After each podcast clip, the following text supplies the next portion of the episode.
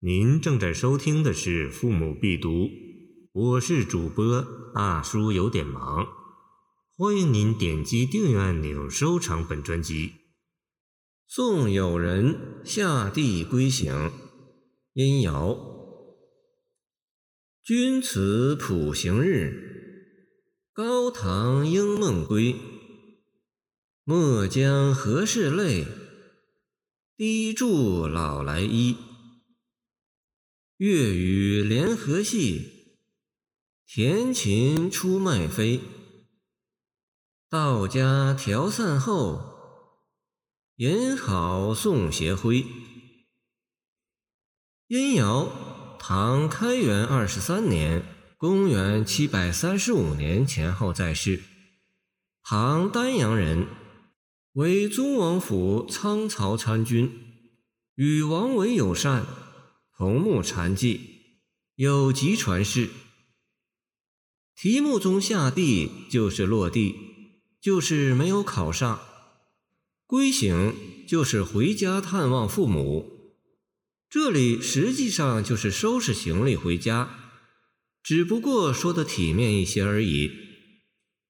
古今进考场的人都想有个好的结果，但是永远是重视的少。落榜的多，名落孙山的人心中自是不快，需要有人来同情、来安慰。怎样安慰对方，使对方容易接受，化解对方的沮丧，看来还是学问。殷尧这首五言律诗，选择了两个角度：一是亲情，二是自由。各用四句来打动友人。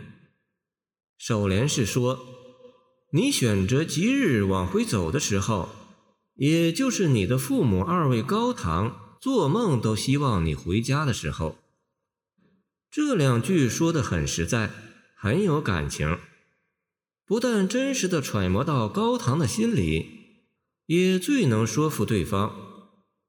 父母当然希望自己的儿子中举。光耀门庭，但更为重要的是盼望儿子平安的归来。高堂应梦归中的梦很有分量，它说明父母望而归的心切。如果换上笔者，也许会拙劣的写出于平仄外的一句“高堂正望归”，那和殷尧的原句相差何止千里。有人下地，是不是有人的无能？作者告诉有人，不是的，是考官不识才造成的。作者在颔联出句用了一个典故，《韩非子·何氏》上说：“楚人卞和，又称何氏，得玉璞于楚山中，奉而献之厉王和武王，使玉公辨认之。”君曰：“实也。”以狂其罪，被越去双足。卡两，以狂其罪，被越去两足。后又献之楚文王，使玉公礼之，获得宝玉。作者含蓄的道出：有人有才，而考官瞎眼。说不定这里面就有殷尧的眼泪在。颔联对句也用了一个典故。《艺文类聚》卷二十引《列女传》，老来子养孝二亲，行年七十，婴儿自娱，着五色彩衣，常曲江上堂，跌仆因卧地为小儿啼，或弄乌鸟于清澈。后因用老来衣为孝养父母之词。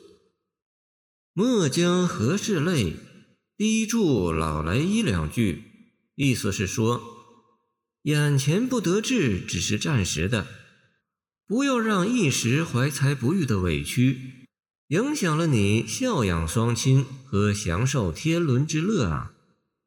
语句不但含蓄，而且极为亲切。粤语联合戏，田禽出卖飞两句。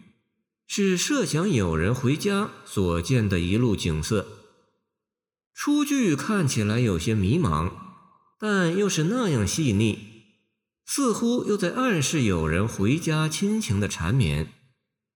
对句看起来有些空旷，但又是那样清雅，似乎又在暗示有人回家后的自由。情景交融四字，此处自可当之。尾联中的调膳，意为烹调，又指操持家务，暗喻赋闲家居。这两句是说，回到家乡侍奉双亲。闲暇之时，可在落日余晖中吟诗消遣，是何等自在！作者在这首诗里用了两个典故，但是这两个典故都不生僻，反而显得自然贴切，意蕴丰富，为诗作增色不少。另外，本诗语言质朴平易，也是打动读者的一个重要原因。感谢您的收听，我的 QQ 号码幺七二二九二二幺三零，希望您继续收听我们的后续节目。如果您喜欢我的作品，请关注我吧。